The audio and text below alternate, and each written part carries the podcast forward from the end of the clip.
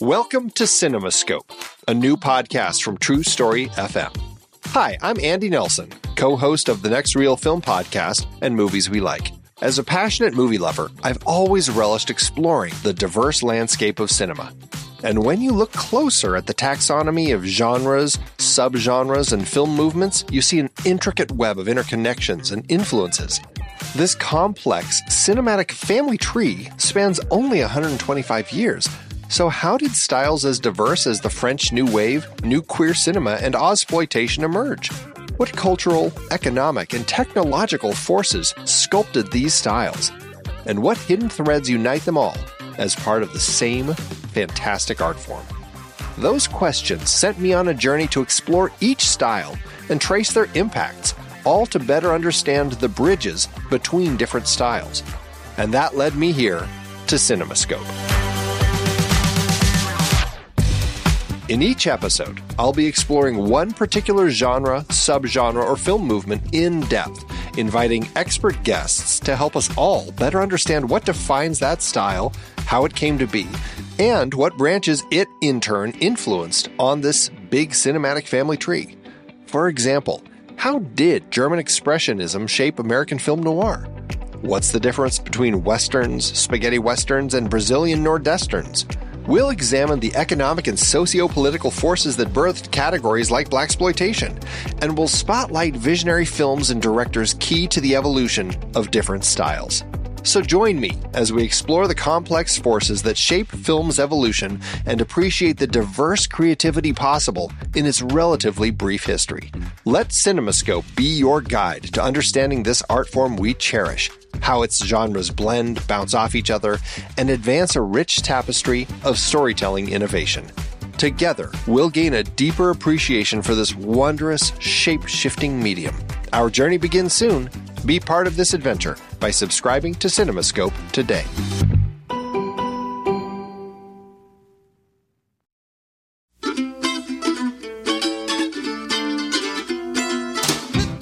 Is the next reel, everybody. I'm Pete Wright, and that over there is Andy Nelson. Hey, hey, hey! And we spoil movies. Tonight on the show, we're wrapping up our Bette Davis series with Robert Aldrich's Weirdathon Whatever Happened to Baby Jane. Before we get into that, you should learn more about us at thenextreel.com. Subscribe to the show in your favorite podcast app or join us on YouTube and follow us on Twitter and Facebook at The Next Reel. And if you were ever curious if the murderous Bette Davis ever applied her talents to birds or small animals in addition to humans, then you're in the right place for The Next Reel's Instagram hashtag Pony Prize hashtag Guess the Movie Challenge. And with that, let's check in with Games Master Steven Smart, who we currently have trussed up and gagged in the bedroom upstairs just so we could find out who won this week. Hey guys, this week's movie was The Cowboys from 1972, directed by Mark Rydell and starring John Wayne, Roscoe Lee Browne, and Bruce Dern. Congrats to at Brendo61 who guessed it on Image 2. You're entered once again into the 2016 Pony Prize hat. As always, a new challenge starts on Monday, so thanks, guys, and see you later. And we got a blot spot this time, following up on uh, All About Eve from uh, great friend of the show, Ben Lott. This is not the first time I have seen a story about a young ingenue who makes an experienced actress feel threatened. But the plot of All About Eve was crafted so perfectly, and the performances were so spot on, that I was actually surprised by Eve's turn halfway through the film. From that point on, you expect the film to take a dark turn, but they continued to surprise me. And I'll agree with Andy that the final scene might be one of the greatest finales in film history. Your rank 54, my rank 29. That is awesome. That is awesome. Uh, I'm, I'm not saying it, it it it might be the greatest finale in film history. I'm not like the oddball, and it's it's great. I'm just saying, you guys are using awfully heady words for how great it may be. Well, you know, there's a lot of films out there, but there has to be one that has the greatest final scene, right? I guess that's true. Oh, well. it's like Highlander, man. Come on. Could be only one greatest finale in film. Andy, there could also be only one trailer.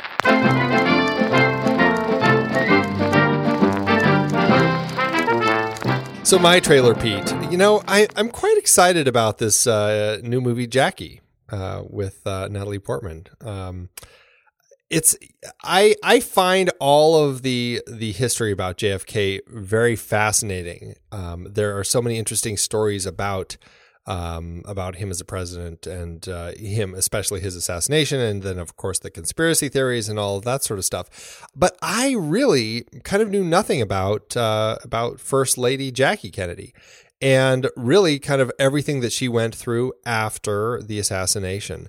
Um, so this really kind of, uh, I, I knew she was kind of like a fashion icon and just stuff like that, but I didn't really know much about her. And so I, I saw this trailer and I'm like, oh, this is going to be a really interesting glimpse into that life and kind of everything that was going on with her and how she had to portray herself um, in order to kind of help the nation get through it and just all of this sort of stuff and how that affects her personally and her children and all that sort of stuff. I, I, just, I don't know. I just found it really fascinating. And so, um, especially considering that, hey, we're talking about Bette Davis, you know, one of the, the greatest actresses, I was like, it'd be great to find a trailer that has, uh, you know, a, a modern great actress in a performance here. And I, it, from what I've been hearing about what Natalie Portman does here, and from seeing the trailer, it certainly sounds like she uh, might be fitting the bill as far as that goes. But uh, you know, Pablo Larraín is directing this.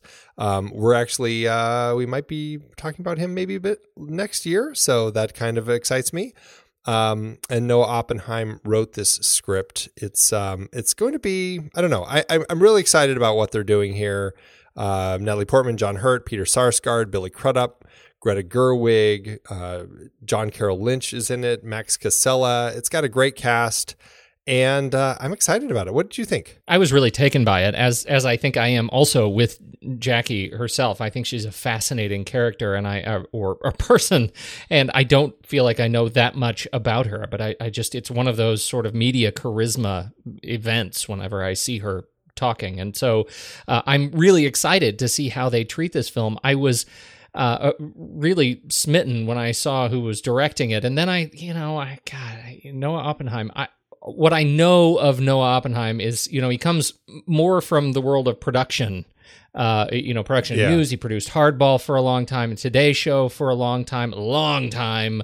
Uh, 643 episodes, so he's got a couple, two, three years there. Um, and so, you know, he's he's a news guy, documentary guy, but he wrote Allegiant and The Maze Runner.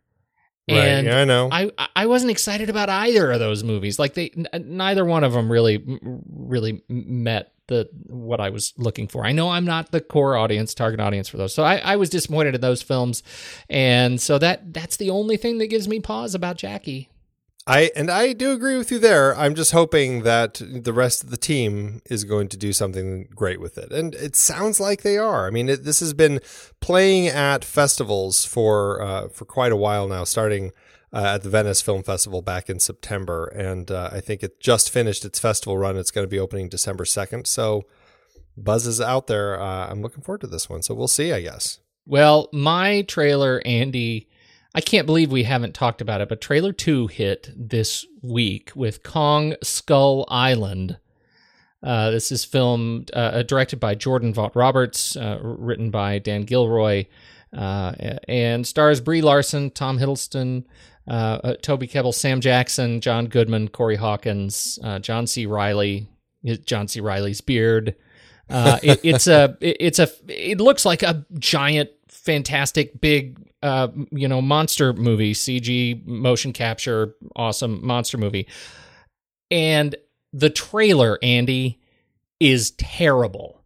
It's terrible. It fails everything a trailer is supposed to do, right? And you know, we used to we used to pick trailers, and I think you know to an extent we still do, but we may have have wandered off the path the trailers that we would pick were the trailers that we wanted to celebrate because they were they delivered what a trailer was supposed to do. They were supposed to excite you about a film. They were supposed to get supposed to get you motivated to go see the film, to tease you about the film, uh, to to give you something to look forward to, uh, and to be a particular celebration of the art of the trailer in itself. Right? Not not just a commercial, but but there is a certain craft to to creating a trailer, and and we wanted to have those kinds of things that we're, we're showcasing. This trailer is the worst on all of those points. This movie may be awesome. This may be an explosion of light and color and size and sound and fantasticness. but they gave all of it to us in the trailer. I don't even care about the movie anymore. I know what Kong looks like. I know who the the the all the the various that there are all sorts of other giant monsters on the island. I've seen most of them. The big spider, that's scary. I've seen all the things that come up from the deep. Now, of course, I'm sure you're going to tell me, Pete. I'm sure that they've saved something uh, for the film. And and I'm going to say, Andy, you're right. We're going to have this conversation. I'm sure there's something out there, but they've given me so much in the damn trailer that I don't care. I don't care, and it makes me really frustrated at the movie, at the decisions that uh, Jordan Vogt-Roberts and team uh, uh, went through for this stupid trailer to give so much away of the visuals uh, that that it absolutely sucked my excitement right out of seeing the film. There you go. That's it. That's what I. Had wow, Mister Poopy Pants. I pooped all over it. I did. I was in the theater. We went to see Fantastic Beasts this weekend. Saw it on the big screen, and there's Kong giving it all away. Uh, you know, I I think you're wrong. I actually really enjoyed the trailer. This is it's a monster movie. This is going to be it's it's I mean, this is a film about you know all of the monsters on Skull Island and it's just like they're going to show us the monsters because this is just a B monster movie and they're just giving it to us. And I actually kind of enjoyed what they did with the trailer because of that. They weren't afraid to hold back because, hey, we're going to have wall to wall monsters throughout this movie. So just settle in and enjoy the ride. So I had a great time. And you were a cheap date. I, I can be. Uh, yes, I can be. well, you will. Uh, you can be uh, a fully spoiled March tenth, two thousand seventeen. Actually, you're already fully spoiled. You don't even need to do anything else. You you know what it's about. So on you can confirm it on March 10th, 2017.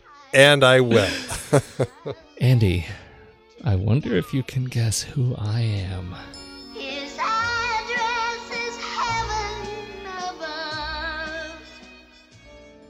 I wonder if you can guess who I am. I'm Baby Jane Hudson. Who the hell was Baby Jane Hudson?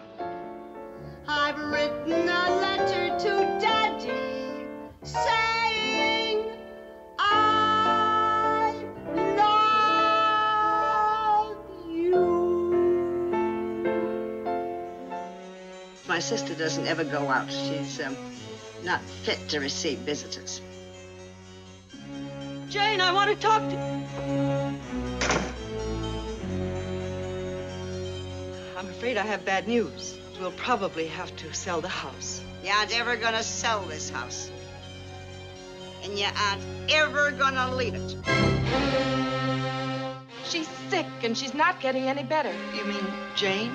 I think she seems much better lately.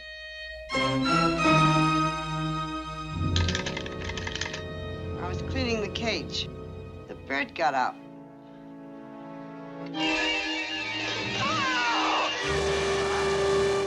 You wouldn't be able to do these awful things to me if I weren't still in this chair. But you are, Blanche. You are in that chair.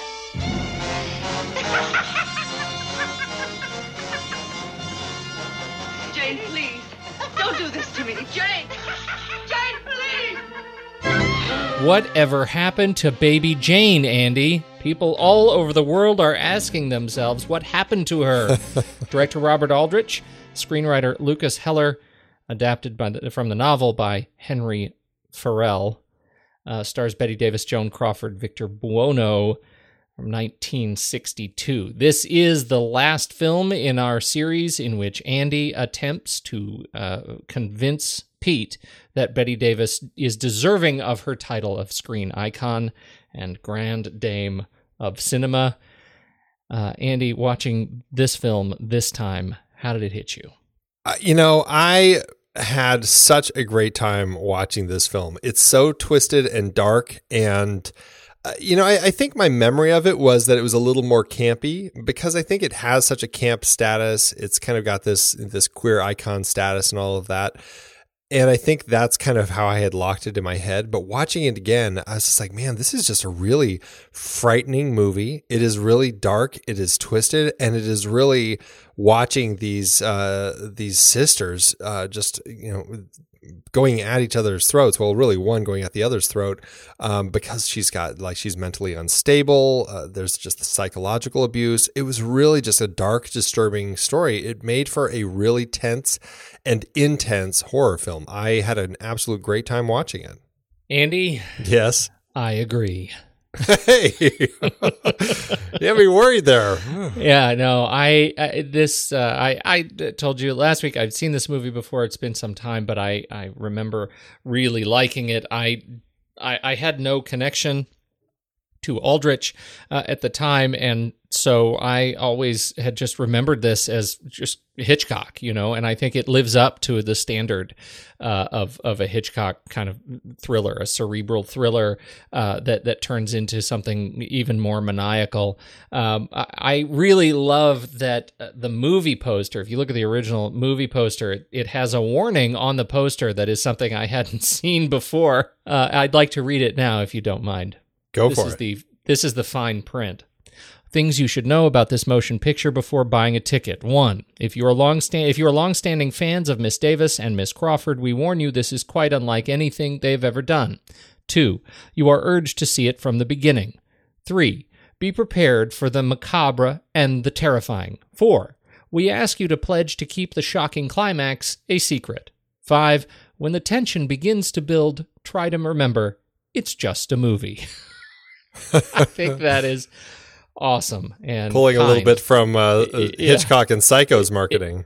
Exactly, right? Exactly. and so that's kind of why I've always had this in my uh, in that sort of Hitchcock gestalt. I think that um, it is fantastic to watch this film first of all knowing what happened to both of these actresses children and that they both went on uh, to to write these stories uh, and tell the stories of being raised by these women.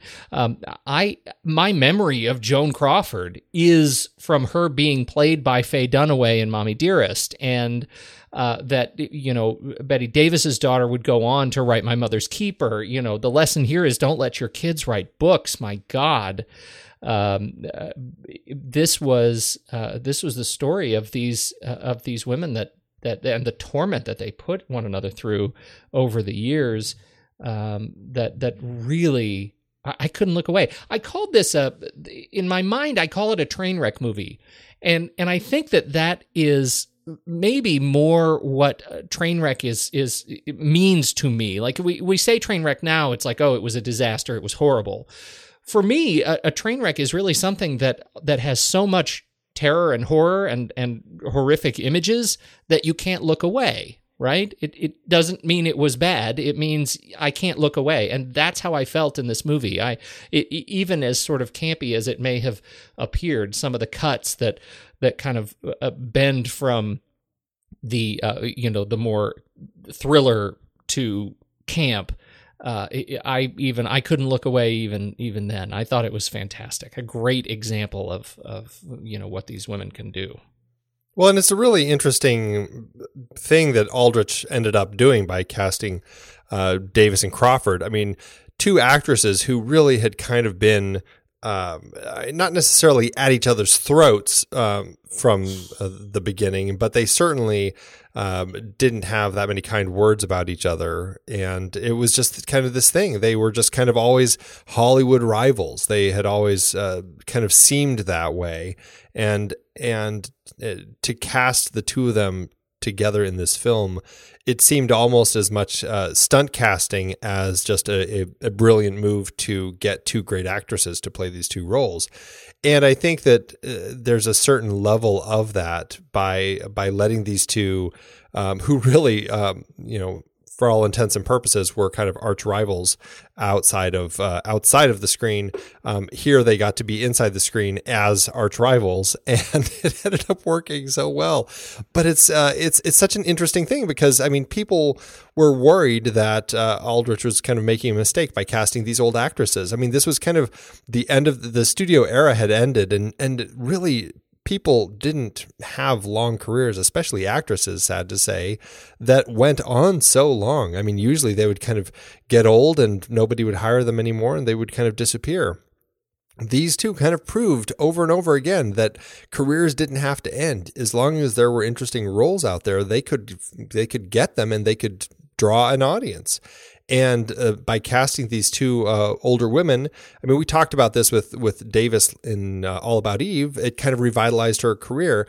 With this movie, it did kind of again. You know, twelve years later, the All About Eve stage of her career had kind of ended, and this kind of created this whole new era for her that she kind of rode out until the end. And same thing with Crawford, who was uh, went on to be in a whole bunch of kind of these low end B movies all the way until I think Trog was her last film and uh, you know it's great that that this was just kind of another opportunity to show people that uh, somebody's career doesn't have to end just because they're older. Just give them, you know, different things to play. I, I it's so much fun watching these two, and just thinking about everything in their lives and how they all connected and how it all came yeah. came off on screen here it is uh, it's really fun to think about although and you know I'm, I'm interested in how the the press treated these women because uh, you know my understanding was even before this film they hadn't actually exchanged many words with each other. They didn't like each other. They were rivals in terms of being competitors but but they they hadn't uh, they they hadn't didn't know each other really uh, for for lack of a better word. And and I think their animosity grew from there. Uh, so I, am really interested in the effect of the media on their relationship and and how you know how much of an impact did it have on on uh, you know how well they were able to communicate with one another based on you know the the meter of how of what the media was was talking about in terms of them. I, I think they you know they founded they sort of this film defines the Psycho Biddy movie and we've talked about Psycho Biddy movie in passing, not knowing many of them, and yet here we are. This is the film that introduced it to the world. I love love that uh, that that we we get to come back to this. Um, they and and it was Davis herself that said this is a this was truly a break in women's films.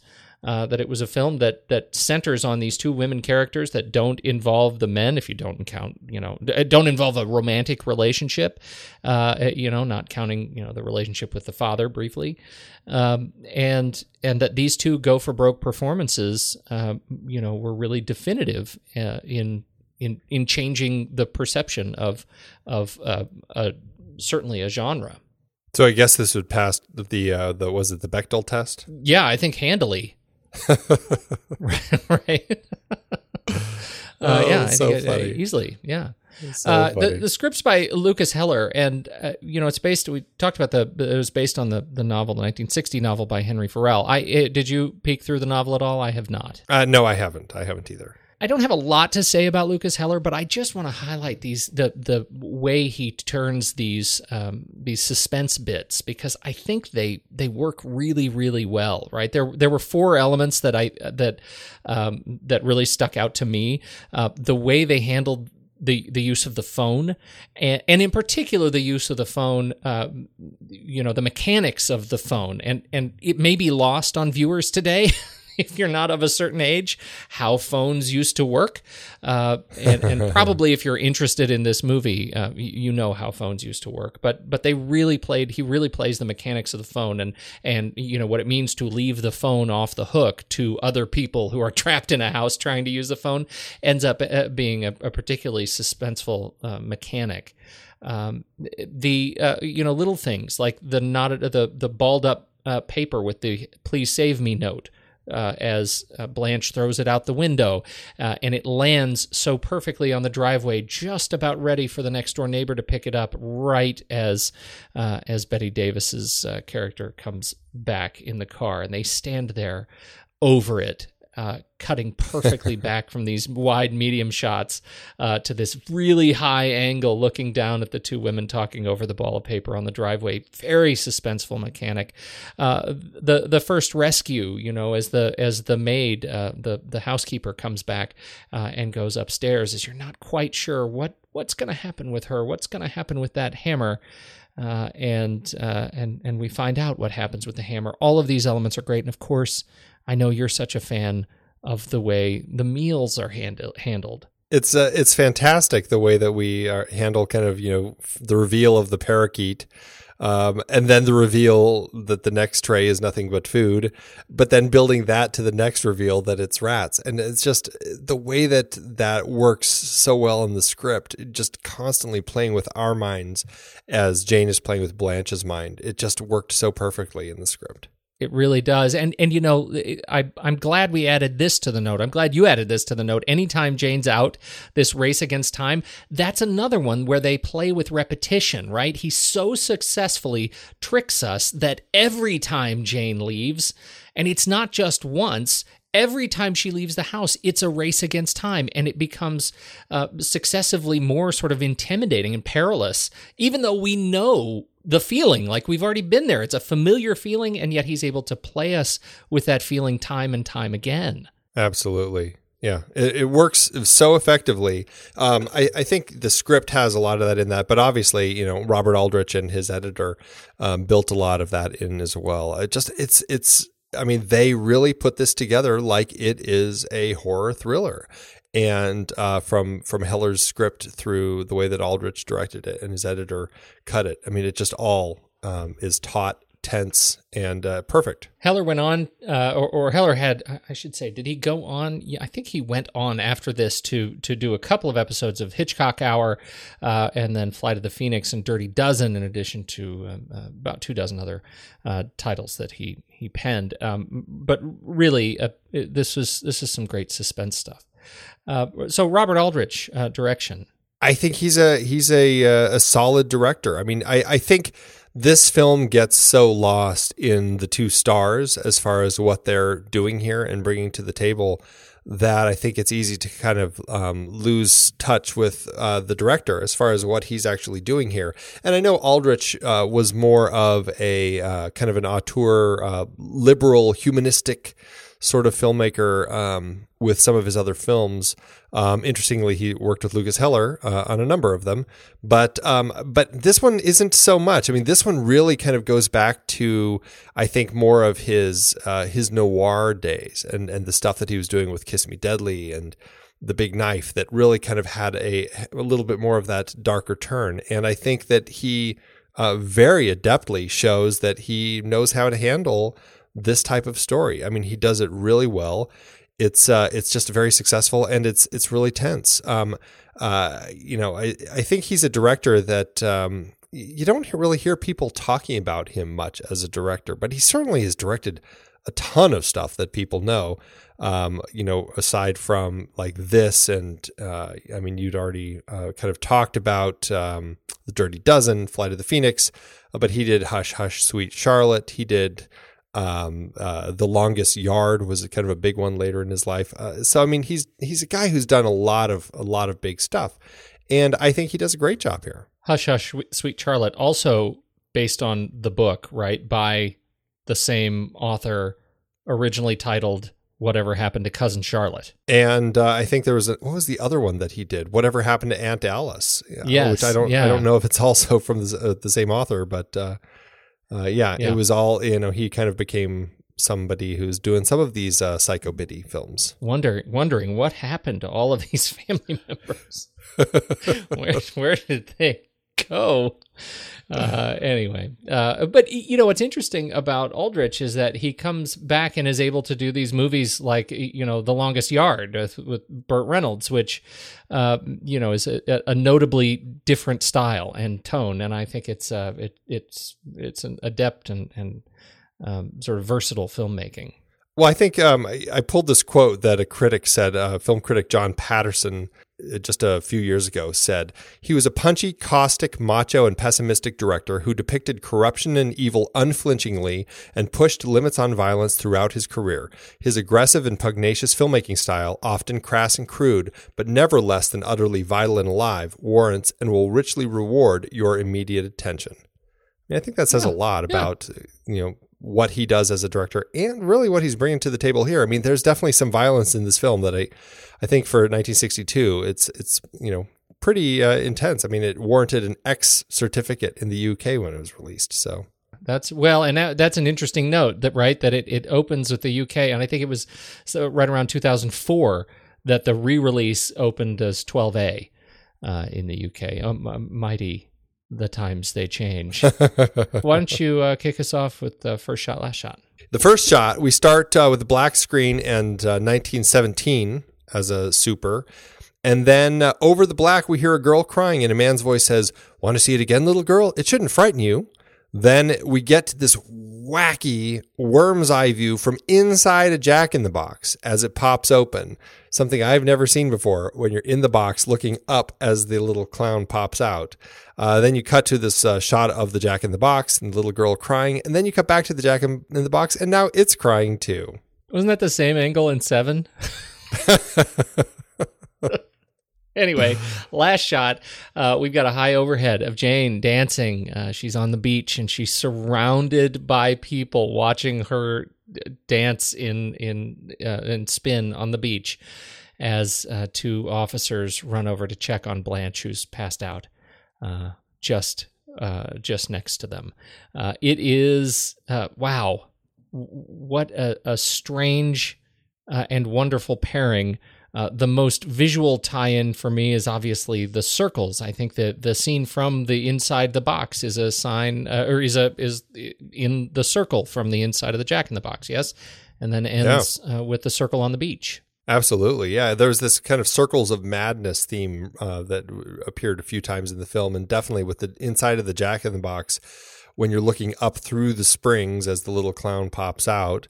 And then you've got the big crowd around Jane. And then, of course, there's this, there's when Blanche is wheeling around madly in her wheelchair around her bedroom in circles and mm-hmm. uh, all of these different circles. I mean, it really is just kind of this, this madness that we're trapped in here. It's a, it's fascinating uh, first and last shot, I think. Well, and you know what's out, what that many of the deep focus shots that uh, include the phone in the frame, right, uh, are also focused on the round. Uh, uh, you know, the central theme of the frame is the round of the handset. You know, of the the earpiece. So it's it's everywhere. These circles. Uh, yeah. I, I I hadn't caught as as many of those until until we started talking about it. it's fantastic, and the the close of um, you know the the mania that comes from a Jack in the Box. Uh, and the mania that we see as evidenced in in uh, Jane dancing around the beach, absolutely unaware of what's going on around her at the cost of all of her or at the price of all of her attention that she's getting.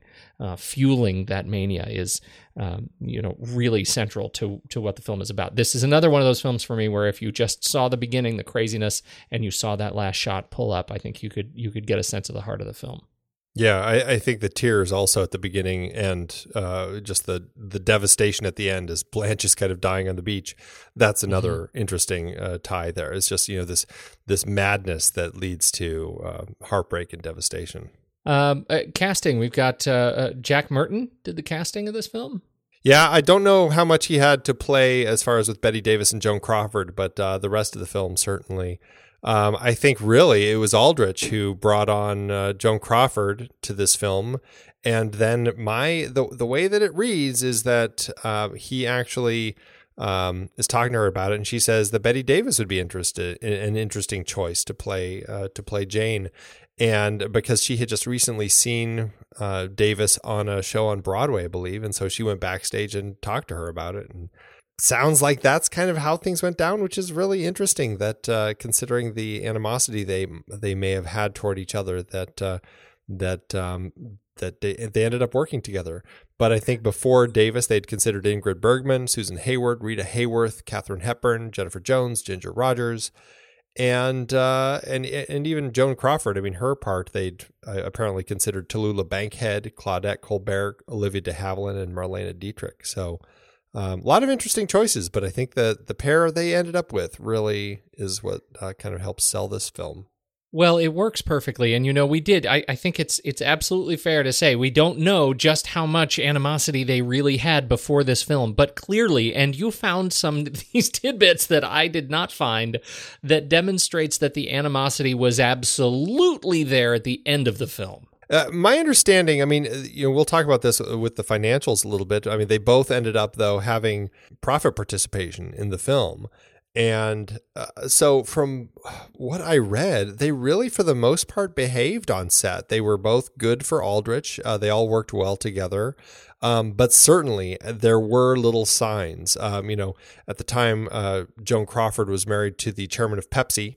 And I, I'm not sure if if Davis had a Coke machine installed on the set or if she filled the Pepsi machine with Coke. but one one or the other, it sounded like she was just you know pushing Crawford's buttons. Certainly, Davis says of Crawford that she she had all these different. Uh, three sizes of, of bosoms that she would wear. And uh, she Davis said, in the famous scene in which she lay on the beach, Joan wore the largest ones. Let's face it, when a woman lies on her back, I don't care how well endowed she is, her bosoms do not stand straight up. And Blanche had supposedly wasted away for 20 years. The scene called for me to fall on top of her. I had the breath almost knocked out of me. It was like falling on two footballs. oh, Bette Davis pulls no punches. Oh my, these two ladies falling uh, on football. oh. Uh, the the coke bit uh, the coke bit slays me. The you know i don't know how how much of that other stuff to believe but the thing that i do believe uh, absolutely categorically is that bette davis did her own makeup and you can see some of that in the behind the scenes video that was produced at the time. It's a terrible behind the scenes by what you might expect by today's standards but you do see bette davis actually putting on her own makeup. Uh, and and i'm not gonna lie to you it's funny well, it's she funny. said, yeah, I, I, think what she she said about the makeup, she said that she felt Jane never washed her face, that she just added another layer of makeup each day. and I mean, I think that comes through nicely. oh my dear, I think so too. Yeah, it's it's terrific. Uh, what I think is interesting is, I mean, they have such big personalities. These two women, and you see so much of them um, playing themselves in the parts, almost as if um, people were kind of expecting a little bit of that, but also, um, you know, giving us some really interesting characters. And that's what I think is so interesting about this film is is is there are shades of reality all through it, yet there are uh, it, it is very fictional at the same time. And I find that really interesting to look at as we watch these two women on screen together. Yeah, I, I agree with that. How do you think, just in terms of, of Bette Davis's performance, um, how do you how does this stack up for you uh, coming from the last three films that we watched? Well, since I, I, guess I'm trying to convince you of Bette Davis's greatness, um, I, what I love about it is that she, uh, I think she actually even said something to the effect that um, she never cared how she looked on screen as long as it worked for the part. And I think that for the part of uh, Baby Jane Hudson, what she brings to the table here is so big and over the top and frightening, um, but so um, so really authentic that uh, I never really feel that she's just playing it big just uh, for playing it big's sake. I mean, I really feel like she's created this character and who really is just mentally unstable. And I mean, she had kind of a, been destroyed as a child, and I don't know if it was it was because of the way that uh, that her father raised her and treated her, or if she was already kind of that way. It never really uh, tells you, but it doesn't really matter because in the end, she's just this mentally unstable woman and she's just so unhinged. But you get that incredible turn at the end when uh, when Blanche uh, gives the big reveal about uh, the fact that she was driving, and and her touching little line there. She's like, "All this time we could have been friends," and and it's it's haunting it's just kind of devastating and sad and it all comes through as so authentic um, I mean, I think Bette Davis, looking at all of the different films that we have watched um, in this particular series, I think that she's given such a different uh, range, but also wholly authentic for the character she's playing. Yeah, I'm gonna I'm gonna hand that to you in terms of her her performance here. As weird as this character is, as uncomfortable as their relationships are, I find her performance here, specifically as an actress, to be absolutely stunningly bold. And I think it's, you know, back to her quote where this was a breakout film for women. This in particular, her part of this duo was a breakout film for actresses of a certain caliber and a certain age to do this sort of go for broke thing, to do something that that paved the way for Meryl Streep to do the crazy stuff she's done for uh, you know to to take on these roles that you know before then were much more difficult to to find a uh, roles that weren't written that way but certainly w- to be portrayed with the sort of grit and psychosis that I think it was was hard to find. And and that Bette Davis would take on this role and play it as boldly as she did is definitive and she's got to be celebrated for that. That that's powerful stuff Absolutely, and you know, I don't think that we can uh, give Joan Crawford a, a, any sort of a short shrift by uh, by not mentioning her performance. Hers is just so much more. Um, uh, I mean, it's just diminutive because of the the character that she's playing, and she certainly is is the more passive character. And I think she brings so much of that to the table here in in a really powerful way. I mean, she's just broken and and psychologically uh, just kind of crushed throughout the film. I really think that uh, I mean, as big and bold as Bette Davis is, I think Joan Crawford is bringing a lot to the table as well. Victor Buono plays Edwin Flagg. Uh, the the uh, the the guy, the guy who shows up That's pretty much what he's left the accompanist, to. right? the accompanist, right? He's the as you can tell, I'm British. How nice for you. um, now, you know, he's an interesting actor. I, I guess Peter Lawford uh, was originally cast, but he ended up withdrawing two days after being cast because he was actually concerned his character might reflect badly on his brother-in-law, who happened to be uh, JFK. Uh, interesting tie into the trailer earlier. Um, so that's kind of funny. But we ended up with Victor Buono, who, uh, you know, he's a really kind of an interesting little character actor that I, I don't think I had seen in much other than maybe, you know, some episodes of Batman or something. But uh, I really enjoy him here. Well, he was, he did uh, Beneath the Planet of the Apes. Right. Yeah. he was Fat too, yeah. Man. yeah.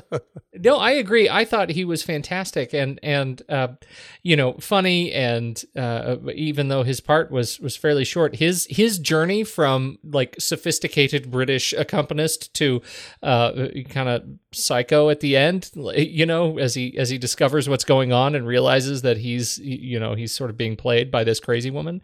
Uh, I thought it was fantastic. It was he fits right in and is perfect and and uh, um, you know was able to pull it together even on on short notice in a way that I made him really interesting. And yeah, what a weird absolutely. relationship with his mother. Yeah, right. It's it's a, another pair of interesting relationships in this film. Yeah. something that they certainly were exploring.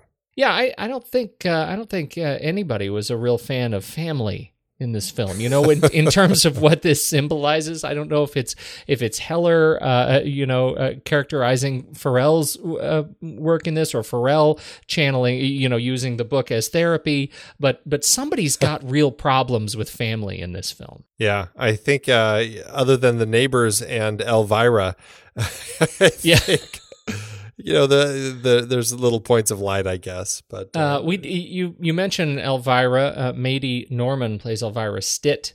Uh, we like her. She she plays that the role of the housekeeper, um, the the kind of hired support personnel. Uh, I- interesting to see her after we after last week's film, um, you know, talking about all about Eve and and that sort of central character. Uh, uh, you know, the kind of wise character is is the hired help. The person who seems to know it all is the first is the you know the person who is who is you know hired on and paid to be supportive. You absolutely could have had Thelma Ritter in this, and it would have worked yeah. just fine. absolutely would have, right? It absolutely would have. Well, uh, playing yeah. an archetype at this point.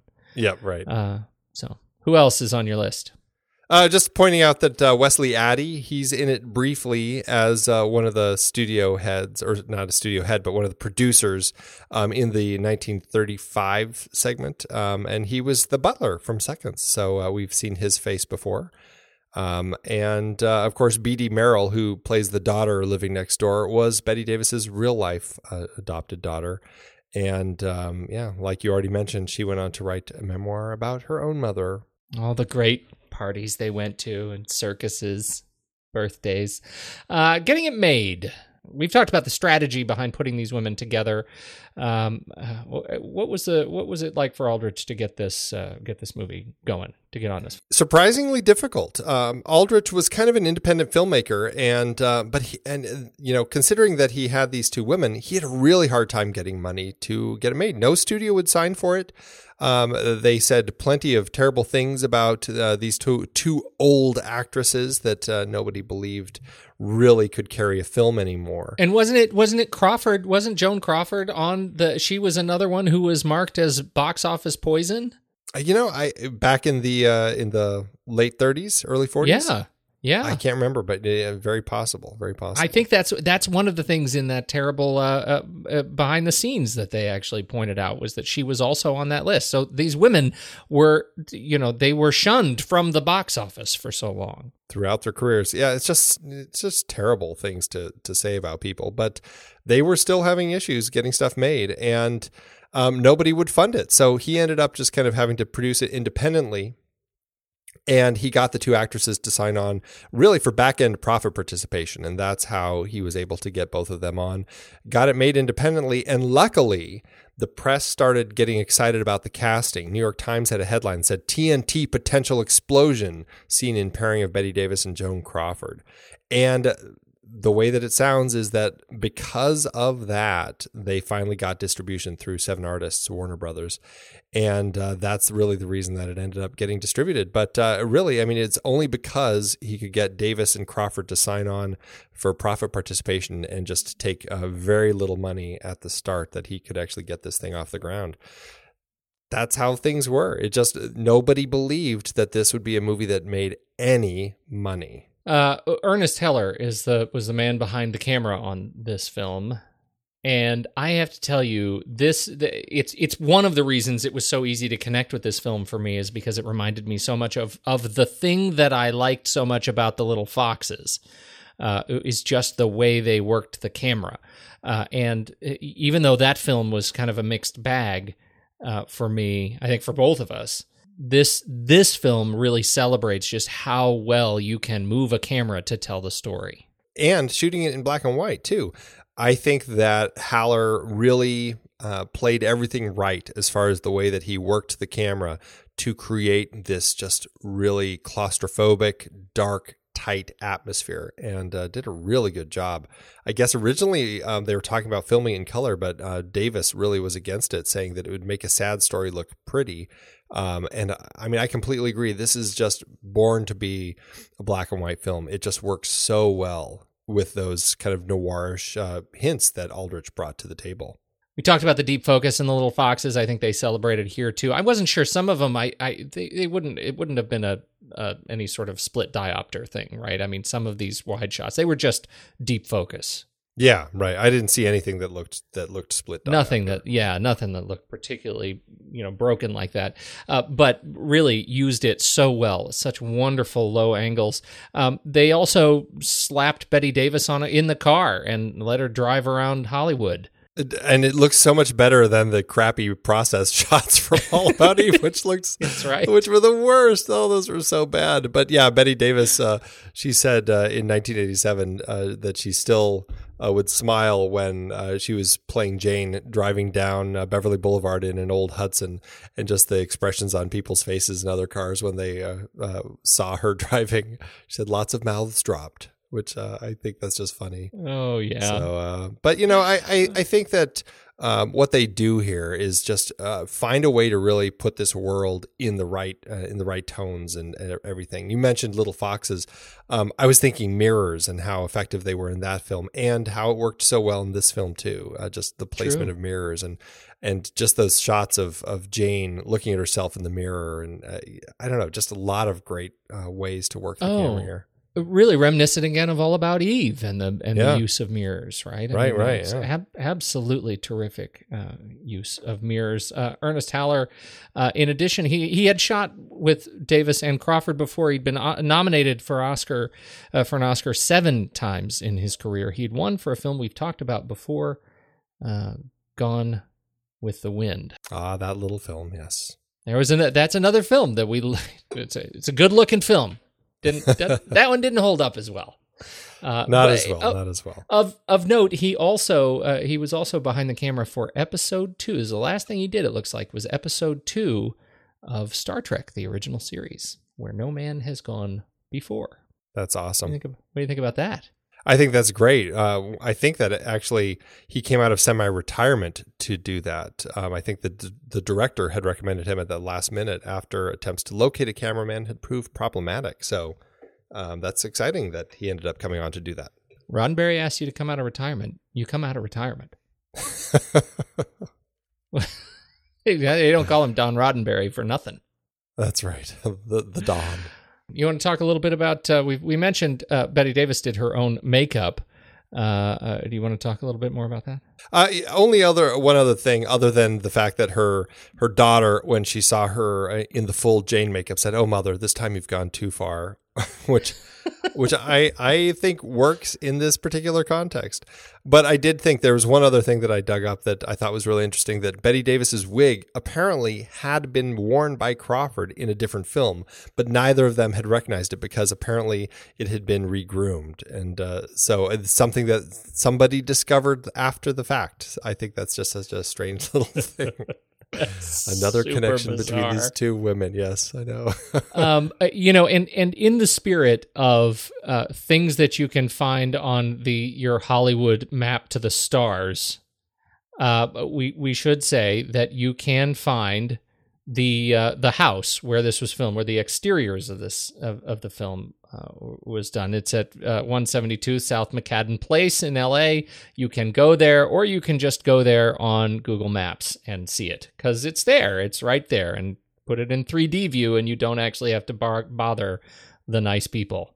Uh, the next door neighbors have a pool. Oh no, they've got a pool They too. do too. Yeah, yep, Yep. yep, they've got a pool too. Yeah, everybody's got Yes. a pool. Look Everybody at all has the a pool. I know they're all over the place. It looks like the house next door actually has its own tennis court too. Boy, it really. And- yeah. And I actually that. learned learned that the house next door, that's where Judy Garland was living when she was making The Wizard of Oz. No kidding. No kidding. L.A. Man, It's a small world after all, Pete. surprise around every corner. Oh, indeed. uh, e- editing uh, editing credit. So much of the the noir thriller editing vibe goes to Michael Luciano, uh, which was just really really successful editing work for most of the film. Uh, yeah. Well, I'm curious what what didn't work for you, but for me, I loved it. All the horror tropes that he had, the dramatic shot of the phone off the hook with a musical sting cut in there, the just all the horror thriller cutting, just how tight it was and how tense it, the, they built uh, all of this stuff. I thought he did a fantastic job with the cutting of the film. The the clips, the old movie clips uh, that were cut into the film when looking at their old work. Jane's were um, from uh, both of Bette Davis's films, Parachute Jumper and Ex Lady in 1933, and Blanche's uh, would have been from Crawford's film Sadie McKee in 1934. Have you seen either of those? I haven't. I haven't seen any of them. Um, and uh, I found it very interesting that they used those films and were like good with the fact that for Davis's films, these guys were pretty much mocking everything about her performance in the films. And Crawford was like was like bagging on the director and the way he cut everything. I was like, this is really interesting meta story about these actresses and almost how they perceive some of their older projects. I thought that was pretty interesting. Right, and it, it actually made me go back and think how what do you think the selection process was like? Like, uh, okay, Bette, what would you be willing to have lampooned? Right, in, exactly. in of your past work. I wonder how much thought was put into that. I think that's interesting. Well, uh, something else with the editing that I thought was interesting, um, just uh, looking at the the past and everything, I really found it very effective how they cut the sequence when uh, when basically uh, one of the women crashes into the other of the women. And the way that it's all cut, it's really, you get a sense as you're watching it, oh, they're cutting it this way where we're not seeing any faces because, well, let's see, this takes place in 1935 and, and Bette Davis and Joan Crawford are much too old and we've already seen them on screen. They can't cast different actresses to play them. So they're just cutting where you could kind of get a sense of who, who they might be. And it really sets it up interestingly where you really assume that Jane, crashes into Blanche. I thought that was just an incredible way to set that whole premise up, yet put a twist on it that the fact is that's not actually what happened. But the reason that we assume that they cut that way and they shot it that way was because that the actresses couldn't play those parts. I I went along with it the whole time. Yeah, I did too. But I was just like, I went on along with it because I'm like, well, they can't show us the actresses, so we're just we just know that oh, it's Jane crashing into Blanche. Yeah. And then I love that we get that reveal later that it's Yeah. it just it made that reveal work so well. Totally, totally, it did. Music by Frank De Vol. Uh, I wasn't crazy about this. I, I, I love though that there's this period, and you know I don't know if anyone's doing it anymore, but how he's just credited as Duvall. He's more like a like some sort of a fashion designer. right? it's like Adrian designing all the Yeah, clothes. for the Adrian. women. exactly. Adrian, De Vol, Charday, Cher, Cher. Sonny. I I actually liked um, the music for this film. I love that there's kind of that interesting calliope theme that we get kind of about around uh, Jane's lunacy, um, and then you've got that crazy "I Sent a Letter to Daddy" song, which is just so weird and disturbing in its own way. But how they end up integrating that into the score, I really liked that. So uh, for me, I called the score a win. I yeah, I I I didn't connect with it. I didn't think it was thriller enough. Yeah, I didn't think they they really capitalized enough on the you, you know it back to the film uh, to All About Eve and the thing I loved so much about the score there is that it absolutely was a part of the storytelling and this seemed so much uh, uh, apart from the storytelling uh, that that it, it I, I was distracted by it. I'm sorry. That's okay. I'm, you know, had you done it, we would have words, but you didn't do it. Uh, let's uh, how to do an award season. This all. is a, a fun one to talk about with the awards. Um, it ended up getting uh, five Oscar nominations um, for Best Costume Design, which it won. Uh, black and white costume design, Norma Koch won for that. Um, Best Sound, Joseph D. Kelly, who lost to John Cox for Lawrence of Arabia. Uh, Best Cinematography, Black and White, uh, lost to Jean Bourgoin and Walter Wottitz for The Longest Day. Best Supporting Actor, Victor Buono, uh, he lost to Ed Begley in Sweet Bird of Youth. And uh, the interesting one that's definitely worth chatting about is Bette Davis was nominated for Best Actress. She ended up losing to Anne Bancroft for The Miracle Worker. And there's a big story here. Bette Davis uh, was nominated, and this uh, she had won the Oscar twice. If she won again, it would have been a record for the number of wins for one actress. Um, it had not happened. Uh, no one had won three before, so it would have been quite the story. But because of the animosity that had been rising between Davis and Crawford, and the fact that Crawford did not get an Oscar nomination.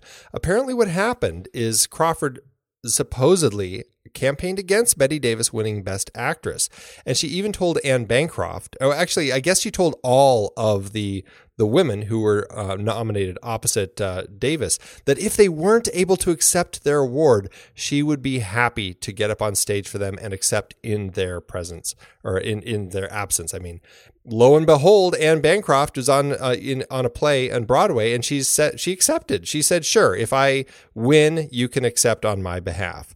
And she ends up winning.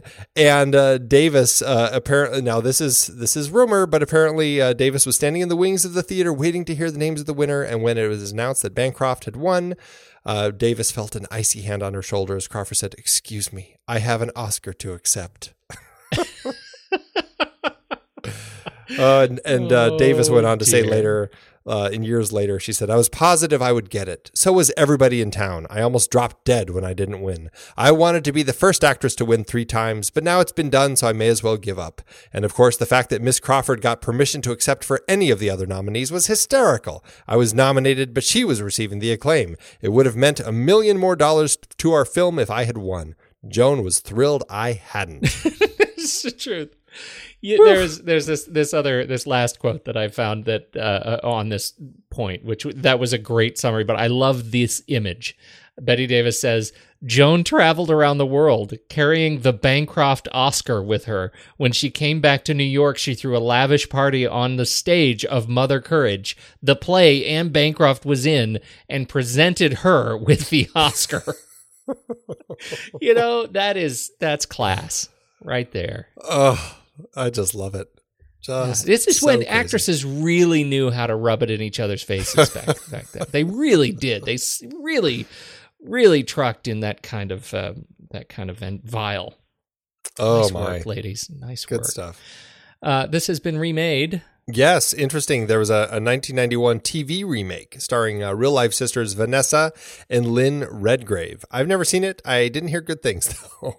You know, in, in the spirit of the uh, psycho biddy subgenre, of which uh, you know there's a whole slew of them that this uh, this birthed. Um, Hush Hush Sweet Charlotte, which Aldrich did a few years later um, with uh, Bette Davis. He actually had cast Joan Crawford as well. They were both going to do it again, but playing the opposite roles, where Davis was going to be the one feeling that Crawford was kind of uh, destroying her. Um, and I guess they were just having such issues on set at this point. I mean, after all this Oscar hullabaloo and everything, I can I can imagine. But Crawford, um, she essentially ended up playing sick until they ended up recasting her with Olivia De Havilland and went on with their lives. How how about the box office? Well, like I said, this is done independently. Uh, whatever happened to Baby Dane, J- Baby Dane, Baby Jane, was shot in just 21 days, which is amazing. It cost an estimated one million to make, which is about 7.8 million in today's dollars. And you know, I don't know how we picked it, Pete, but uh, this is four for four of October openings for Bette.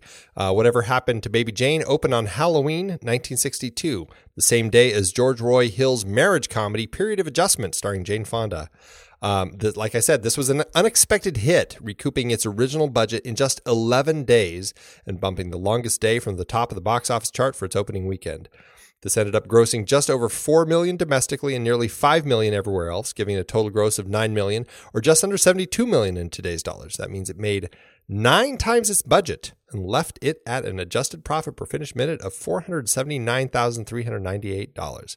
Pretty impressive, especially for the two leads getting profits from the back end. That's Yeah. you know, think about that for a minute. I mean, seventy two million dollars. Yeah, That's I a, know. that's nice performance for by by today's standards. Oh, right? absolutely. Well, and especially you know when the budget, uh, this this grossed um, nine times what the budget was. I mean, that's fantastic. That really That's is what uh, really- you want. Yeah. Well, I you know I think it's time, Andy. For the fourth of our Bette Davis series, I say we rank it, and let's see see how it does. Let's do it. Head over to flickchart.com slash the next reel. Sign into your account over there, and uh, and this is you can go to your your Bette Davis uh, uh, fan page on Flickchart.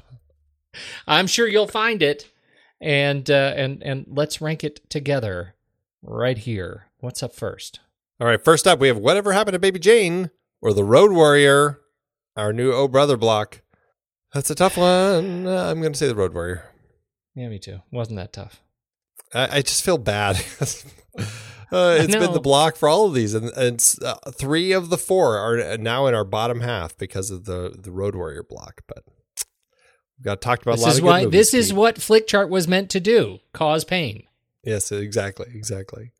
Uh, whatever happened to Baby Jane or the Adventures of Baron Munchausen? Whatever happened to Baby Jane? Yes, indeed, I agree with you there. Whatever happened to Baby Jane or the Deer Hunter? Oh, Andy. That's a big one. Oh dear, Hunter. Um, I oh, I'm right smack on the fence on this one. These these uh you're leaning one way. Tell me you're leaning one way. I'm I'm leaning right to over. Baby Jane. I'm leaning to Baby Jane. I got you. Got it. Take it. Take it. Okay. uh, whatever happened to Baby Jane, or When Harry Met Sally? Uh, I'm I'm whatever happened to Baby Jane. I'm When Harry Met Sally. Heavily. Yeah, it's such a great film, I, I don't disagree. and it, I, I- it's just what I'm gonna watch more. I love that uh, the story of those two. Fantastic film. Well, I'm also gonna. I, it is also one I'm gonna watch more. Honestly, I probably will watch The Deer Hunter more. Uh, well, I, I'm still whatever. I'm still I'm when Harry Met Sally. I, I don't know. It's just a perfect example of a, a brilliant uh, use of storytelling as you watch these two over the course of their lives uh, falling in love. I love it. And I would argue that uh, whatever happened to Baby Jane is the perfect story of watching these two fall in, siblings fall into complete disarray over the course of their lives. It is uh, it is an uncanny parallel to when Harry met Sally. That's funny. That is funny. You can have it. Okay. I, I made we my gonna case. go to the mat Whatever. No, no, no. uh, whatever happened to Baby Jane or Driving Miss Daisy? I'm gonna go with Baby Jane. That surprises me a little bit. I'll also Does go it? with Baby Jane. Yeah, it, it surprises me, but I'll go with Baby Jane. All right, whatever happened to Baby Jane or Midnight Run? Haven't seen that pop up in quite a while. Whatever happened to Baby Jane, I think. Boy, I sure like me some Midnight Run, but weirdly, I think Baby Jane I'm gonna pick. Yeah. Yeah. Well, that that settles it, Pete. We're at 159 out of 275 on our Flickchart. I think that that's a pretty good Road spot. Warrior. I, I know. I for, for considering we lost to the Road Warrior, I still think it ended up. It's a pretty good spot. I'm gonna I'm gonna say it's okay, despite the fact that um, you know all of these films I probably would put in the top half, but it, it is what, What- it is. So how do you how do you um, how do you rectify your Letterboxd ranking, your star ranking at a movie that's at 159 on Flickchart? this is still a four star film for me. I mean, I, I have a great time watching it. Um, it's it's I, I'm not sure exactly why I drop a star off of it, but I I, I, don't know either. What what is the difference between her performance? I mean, her performance in this film is is uh, largely more challenging, uh, uh, certainly uh, more breathtakingly strenuous as an actress than her role in All About Eve, and that movie ended up being a five star. I, I think it's just the story itself. I mean, as much as I enjoy the film, it's just kind of a really dark uh, psychological film, and it's it's just more difficult to watch. And so I think that ends up in my mind just kind of diminishing it. I guess a little bit, maybe. I don't know. All right. I'm not sure. I'm not sure. I'm selling myself on it, but I just I walked. I when I left, I'm like, you know, I think it's probably a four star. Okay, I, I mean, I'm I think I'm in that four star range too. I I struggle with it because I really am I'm so keen on these performances of these women, and I think that's just so strong. And I don't want to be the guy that only likes the happy movies, but I fear that that's kind of where I my reputation. that that all funny. about Eve really just nails a five star, but that's mostly because everybody's dressed up really pretty and looks nice all the time, and and uh, this you know I don't I'm not that guy. I really I, I swear I'm not, but but I'm I'm kind of a four star here, and I I feel like my I, you did you did able work. Andy, on this series. You really did. I don't know that I'm totally sold on Bette Davis being the icon. I had mixed results with the first two films, with the Little Foxes and now Voyager, and uh, and great results with these last two films. So I feel like you know uh, we're we're sort of what is that? We're we're batting 500. Yeah, I guess so. Is that that's is that what that means in sports ball? sure? Uh, and so I, I'm not. Uh, I. I I feel like it's none of these like you know when when only half of them were really home runs for me. I I feel like I'm not I'm not completely sold on it. We didn't really talk about how this this film has become such an icon for um uh, like a queer icon. Is that what you were Yeah. calling it?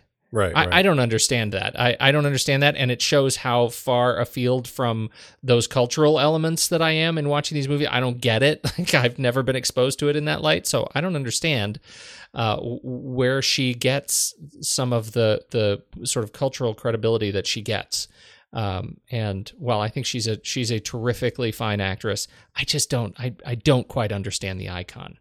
I, I don't know. I mean, I, I guess it's just uh, I, what I love about Bette Davis is she is one of those performers who puts uh, you know 110% of herself into every performance. And I think we've seen it in all of these different films here. She's been so different in every film and she's always delivered a, a wholly unique character. And uh, I, I think, regardless of what you think of the films, I think as as far as a series goes, I think it's interesting to just see what Bette Davis can do on screen and how she brings it. And I think to that end, I think is a really interesting uh, swath of her career that we uh, that we explored here. So, I mean, I had seen three of the four. I had never seen Little Foxes, but um, and you know, I had some issues with that film, but I still enjoyed it. And and I think a lot of it is just because I think that she's just such an interesting person to watch. Yeah, I I I can see it. I I, I see what you mean there, and I also uh, I just echo how uh, deeply gratified I am that we actually did this series because I I obviously needed more exposure to Bette Davis, and if anything I learned out of this series,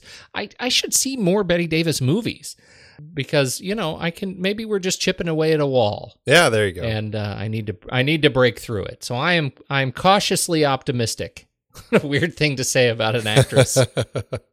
What's funny about this particular film in this series is this made me realize what a hole I have in my uh, filmography of all the movies I've seen um, of of uh, Joan Crawford. I, I feel like man, there's an actress I need to see more films of because I don't feel it's fair to to have um, Faye Dunaway's performance of her so locked in my head as who Joan Crawford is. I feel like I need to go watch more of her movies. Man, that was exactly my thought, and and actually why I brought that up earlier. That my impression of Jane Crawford or Joan Crawford is is Faye Dunaway. That is so unfair.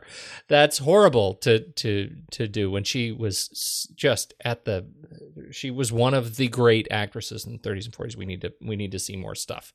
Yeah. Um, so. Uh, that's it. So we're locked on four stars on this one. Is that what? yeah, I. I, I think I'm good on four stars. I could almost go up to four and a half, but I think I'm I think I'm at four. All right. Well, let's uh, let's do it. Let's leave it at four. And uh, let me ask you, Andy, if this is uh, if this is the end of our Bette Davis series, what comes next? Oh, Pete, it's a big one. Oh, is a big one. Yeah, we are going to be tackling the Godfather trilogy, and uh, yeah, it's a it's an interesting time of year for us to pick a series with such long films. Uh, but yes, we've got a few uh, beefy ones to tackle, and uh, I'm very much looking forward to going through this uh, this trilogy again. Um, and uh, you know, I, I'm excited to explore all three of them and really get a sense of how they all work, regardless of uh, what people think of the number three. I I actually have never watched all three of them in any sort of marathon fashion. Oh, really? I've always watched them completely independently of one another. Oh, that's so funny. My my, my Oh, wife right? and I would always uh, we would do um, we would, before we had kids like once a year or, or so we would uh, watch the whole trilogy. We'd make Italian food and we would just sit there and watch the whole trilogy. it was great. That's Those days don't happen anymore. no, I imagine they do not. I'm, I'm very excited to get into this. That's coming next week. So, uh, um, uh, and and we should say this show, as we are speaking, is uh, it it's uh, going live right here on uh, American uh, Thanksgiving holiday. So. Uh, if you are celebrating Thanksgiving anywhere uh, in the world, you are celebrating Thanksgiving, this this American holiday of turkey. We wish you a happy Thanksgiving, and we are super thankful that that you know we're here doing the show and that you guys are all downloading and listening to it and and um, you know you're probably not actually listening on Thanksgiving because who are we kidding? You're probably eating. But thanks anyway. Whenever you get to Thank it, you. happy Thanksgiving. There, there you go. That's it. I gotta go to bed. Why? Because you're ugly? No, Pete, you weren't ugly. I made you that way.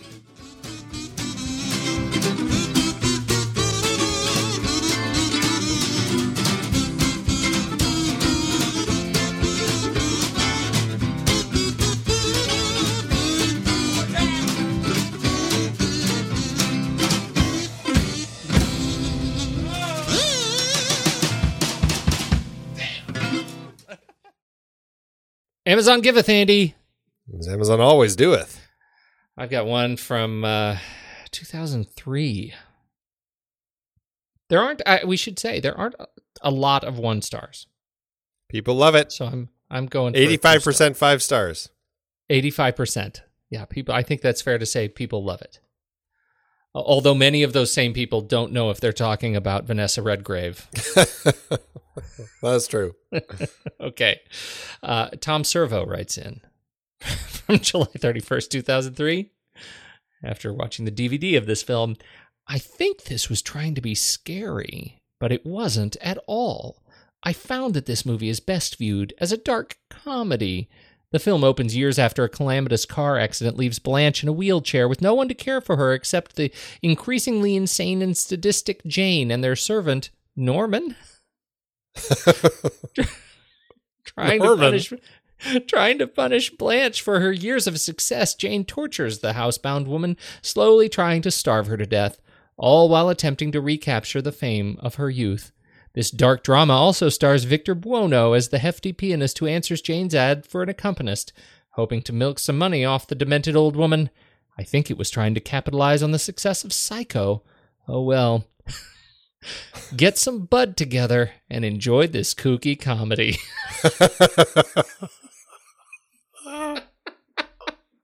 Oh, it's awesome. And at least I feel like I better I I better understand why how a servant was Norman. What? Oh, so funny. oh. Well, I've got a one star by T Bake. Speaking of buds, uh, who said, "Ooh, I think I want to vomit." This movie might possibly be the worst ever film on the face of this world. I would advise everyone to save their money to buy something that you won't want to kill yourself over. Whatever happened to Baby Jane is about two crazed sisters, one of whom is crippled, Blanche. Her sister Jane still thinks she's a beautiful child actor that wants all of the attention. When Jane's sister gets all of the attention and tries to kill her, you see she just gets more and more crazy. As the movie progresses, you get more and more annoyed. One cannot even sleep during this movie just because of how irritated you get. It's good that you're trying to take a nap here. Finally, at the end of the movie, we find Jane and Blanche near death row on a beach. Jane wants some ice cream, so she gets it and leaves her sister to die, starving and thirsty on the beach. Do yourself a favor. Listen to me when I say this is the worst movie ever. This is the worst movie, and it should apologize. Oh, thanks, Amazon. You know what I got the other day, Pete? Stephen King's latest. Want to borrow it? Do you know who you're talking to? What do you mean? Andy, when's the last time I read a paper book? It's been like decades. I would much rather use Kindle, or better yet, Audible. What am I thinking? I don't read paper books anymore either. I am an audiobook guy all the way. For those of you looking to listen to the books behind the films we talk about here on The Next Reel, get a free audiobook download and 30-day free trial at thenextreel.com slash audible. It's the way to go. All right, we're going to play a little game. I'm going to name a series from season six, and you try to guess how many movies from it were adaptations. No, hold on. Hold on. No, it's my turn. Ah, damn. First up, disease films. Uh, okay. Uh, well, there's the Omega Man and the Andromeda Strain. Um, oh, and Blindness. One more. What more? Um, oh, Children of Men? That's the one. Okay, how about It's Real Life, Jack? Oh, that's easy. Black Hawk Down, Seabiscuit. Bette Davis. Uh, uh, The Little Foxes. Um, whatever happened to Baby Jane? Now Voyager. Okay, this one's easy. The Godfather trilogy. well, The Godfather. Oh, so good. Well, we've covered lots of great movies that started out as books. Books like The Danish Girl, Certain Women. Howl's Moving Castle or The Black Stallion. So many great movies from so many great sources, and they're all on Audible. Producing this podcast is a lot of fun, but takes a lot of time. We've dropped the dynamically inserted ads because they're so annoying and have no connection to our content. Plus, they just jam those things in wherever they see fit. We listened to you when you said you didn't like them, so now we're directly appealing to you, our dear listener. Please consider an Audible subscription to help support the next reel and our family of podcasts. I have been using Audible along with my family for decades now. I love it, and I have read hundreds of books through it. I couldn't be more pleased with their service, and I know you'll love it too. Head to thenextreel.com slash audible and get your free trial. It really helps us out, and you have a world of over 200,000 audiobooks open to you. So much great material available.